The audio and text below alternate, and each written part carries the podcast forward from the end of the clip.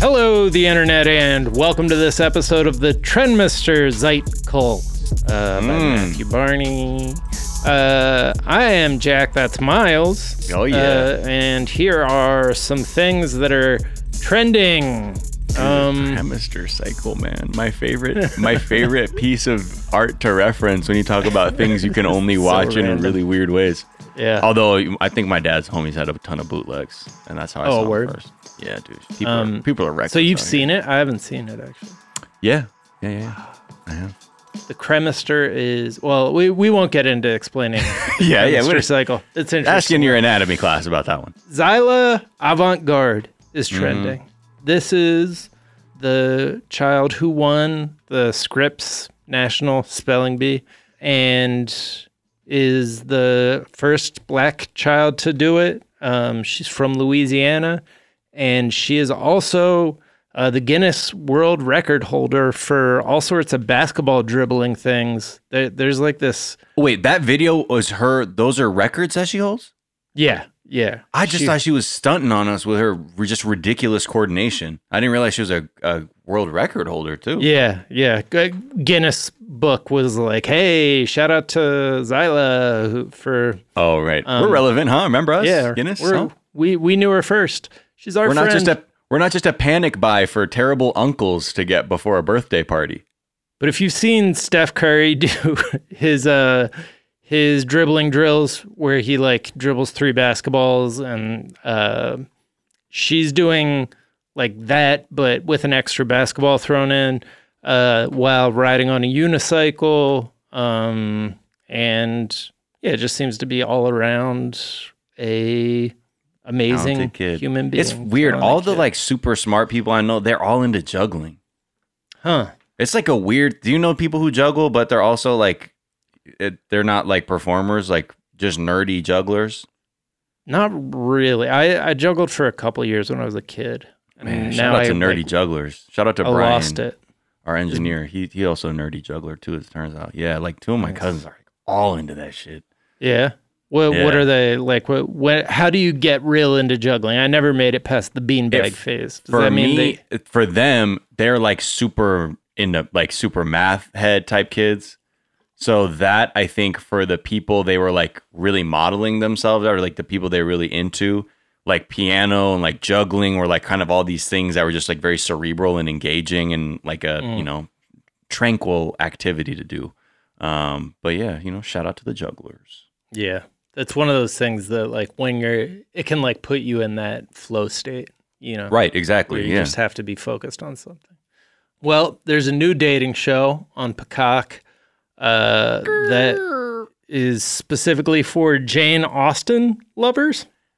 It, it sounds like it. Uh, it- it's like a, they're, they have a new reality dating show that's essentially like a bachelorette type thing. Um, but it's but the whole thing is they're not just gonna put a bunch of horny people on a you know fantastic beach town or something or you know a Calabasas mansion. They're going to actually take a historical twist and go back in time to more civilized times. Because this show is called Pride and Prejudice, an experiment in romance. And according to the uh, you know the industry rags out there, they say, "quote A group of eligible, hopeful suitors will have to win the heart of the heroine and her court.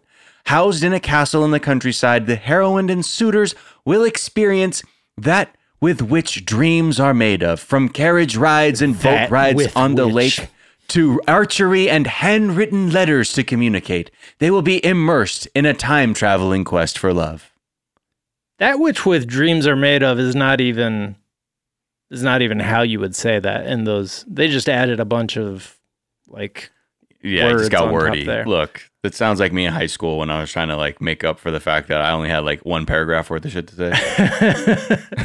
that But- with which, therefore, and heretofore right, Uh, right, notwithstanding, they're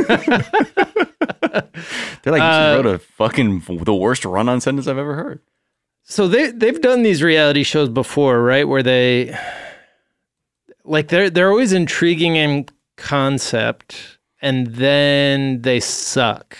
Is, is Right. basically my understanding of it. Like I guess Survivor is a version of it where you're like going back to the very beginning where like you only have what access to what a caveman would. Sure. But, But you're not trying to fuck each other on Survivor.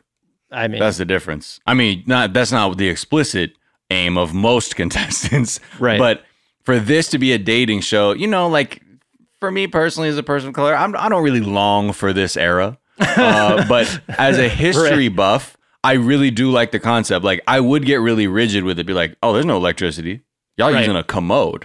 Uh, Right. Also, like this is, and I think that would be. I mean, not just to stress them out, but if you want to like really immerse them in this experience of being these, you know, because it's really like what happens when 21st century horny people have to get down the old fashioned way. Uh, could be kind of interesting. I would personally, I would like to do an 80s version of this Mm. show. yeah. You know what I mean? Like dresses wild, like all the just wacky music pumping, um, without all the terrible, problematic societal things. Just the aesthetic. Um, Right. But you can tell just sort of like off of this application because right now, hey, if you want to be cast, applications are open. Um, they say the quote: the application consists of 50 questions, which range from basic bio and demographic information to more poignant details like, why do you think you're single? And when it comes to dating, is chivalry important to you? Explain and provide examples, if applicable. Wow. Um, and also, Why do you think have- you're single is a fucked up question to ask a single person? But that's man. why you know, because you know, the, when they cast reality, they got to make sure they know how to fuck with your head to get a narrative out of you. but you know, like but it's like, That's something your mom asks you to really. and who has the self awareness? If you asked me that a fucking when I was 28, I couldn't answer that question. Right. Being single, Yeah. and like I would be, I, you know what I would have said? I keep meeting the same people. That's the problem. Uh-huh. and it would end there. No real introspection. Is it more Nope. that I'm attracting the same person because I'm at a certain level of stunted development and I'm yearning for more, yet I haven't learned how to push through that barrier? And I'm merely chalking this up to meeting the same people as it's a very convenient explanation for my lack of introspection? I don't know. And that's why I won't be on a show like this. Um. Anyway, yeah. I mean, once they can, once they fully commit to, I don't know. I think there's just something about the uh, amount of detail that you need to really put into, uh, like the creation of an environment to make it compelling. Like every single detail needs to be there, and then having just like normal ass reality TV cameras on it that makes Right. it feel like less impressive or something. Because like when I I saw they did an old west version of this and it looked like shit and like it Yeah. it wasn't something that it I looks wanted like to a watch. looks like a shitty costume party. Right, You know, and then you're like, exactly. man, people then that's where again, I'm more like, take this shit seriously. Yeah, exactly. There isn't going to be ice for another three days because they're not coming to make a delivery from up on the mountain. So you're going to have to drink that shit warm. You're gonna have to decide whose smell you can actually stand for Right, more exactly. than thirty minutes, And who's- uh, that's who's, when you pheromones know- get involved. You know, Whose blood pressure just goes through the roof because all the preserved salt food you're eating and shit. Right. the food. Yeah. Yeah. And then finally, uh, Marsha Blackburn is trending. She is apparently she has a running feud with Taylor Swift because Taylor Swift came out uh, during when uh, she was running during her election and uh, was like, "Don't vote for her." So Senator Marsha Blackburn said that Taylor Swift's socialist leanings don't really make sense because, and apparently she knows about socialism because she said that uh, if there was a socialist government, the state would have to approve her music and wouldn't allow women to dress or sing or to be on stage or entertain. So clearly, a very nuanced uh, understanding of socialism uh, that is based on. Uh, That's all they got. That's all they got now. Uh, it's based on like Footloose and like the Taliban Right. mixed together. yeah, like, the f- both okay. religious extremism, both examples of religious extremism. What? Yeah, how is, is, that? I don't think if you know this, we're here right now in this country. Uh, look at Britney Yeah. Spears. Look at Yeah. Mm. the state of reproductive rights. Look at the state of people's rights based on you know gender identification.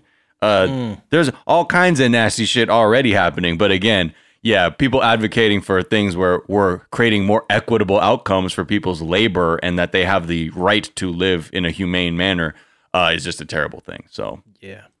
Um, all right, let's take a quick break.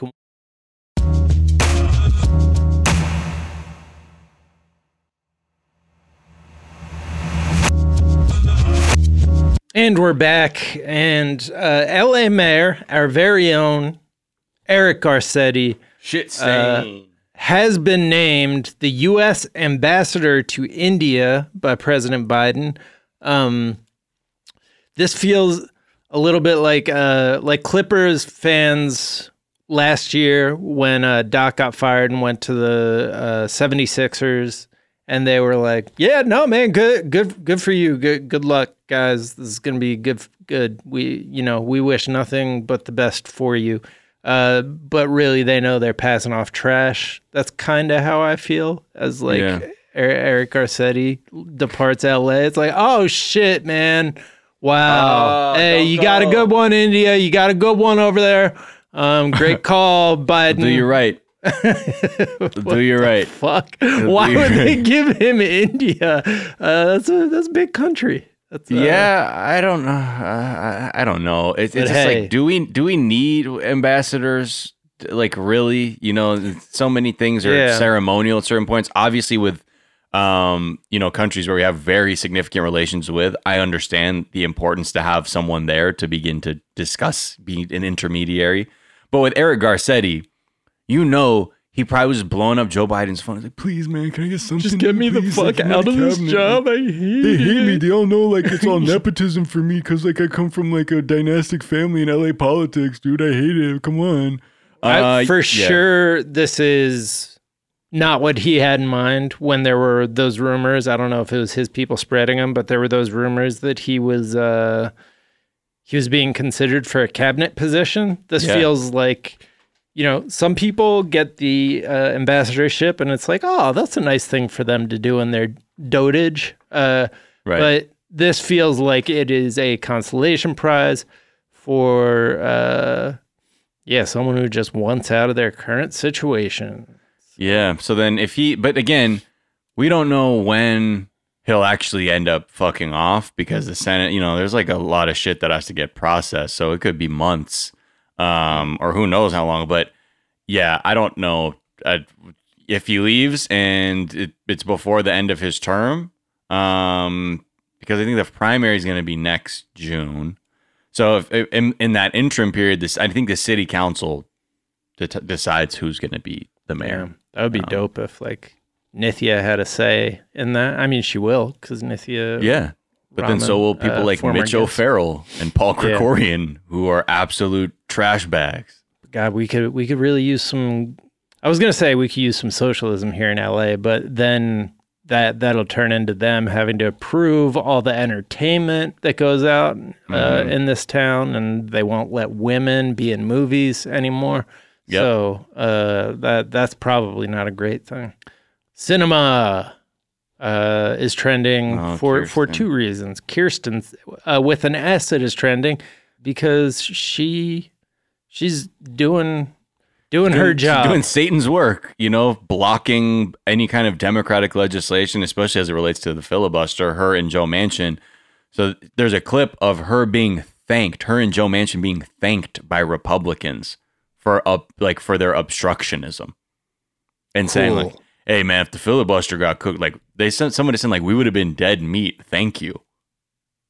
I mean, What the fuck? so It's so fucked up to hear that shit out loud.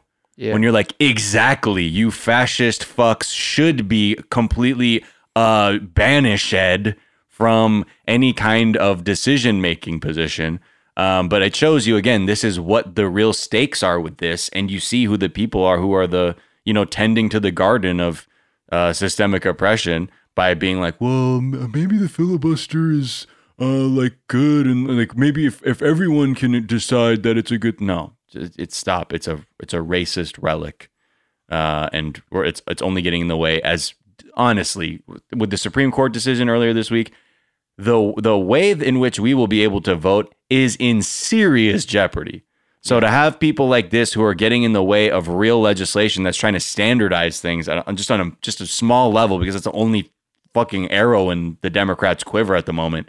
This is like, man, please yeah. Get out of here. we're in a lot more you know it's easy to feel complacent because democrats have the presidency and both uh, houses of congress but we're in a two-party system and one of the parties is openly authoritarian now Like, Yeah. that's if you had told me that five years ago i would you know that that's pretty pretty shocking we've gone a long way towards uh you know a future where america is an authoritarian state Yeah. um so It'll be oh my god. It's just like I'm like what's in my mind like the only time I would keep an enemy around like if I'm if if you know cuz politics is all game is like if you just you got something for them down the road that you're trying to do but this isn't the challenge you know? Right. this ain't this is not what it is. You have to understand what the threats are to life as we know it. I mean obviously complacency is a huge one as well but to to, to go this you know to have them pull up and be like here's a bouquet of flowers and thank, you so you. much.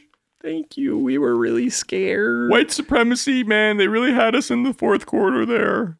But how did she what like people were hopeful about her did did she just like make a right turn or what what happened She's was just always always been kind of shitty, but we were she was better than the Republican option. she was going to beat the republican so with everyone being like well shit senate Yeah. math we love Yeah, it yeah. and then you know it's time to put the chips down and now you're like mm, I'm not, we're not changing our minds And finally, Black Widow is trending. That movie is finally coming out after, you know, years of being on the shelf due to the global pandemic. It's getting good reviews. Uh, opening night, Thursday night, was bigger than F9. So, Oh. I mean, that shows You know. the power of that mcu yeah, the the original MCU. Uh, and as we've talked about, this will this is really like last chance for Black Widow to shine. So Mhm. um, it'll be uh, it'll be interesting to see this kind of kind of. I, I predict this is going to have a big big weekend. just got a feeling Just got this feeling, man. uh, but I, I remember like during the pandemic, people were- Fandango was trying to stay relevant, so they were releasing headlines about their the the movie that most people were still like searching, and it was always Black Widow. it makes sense i mean people people Love love, that it people love it Um, and the trailer looked dope.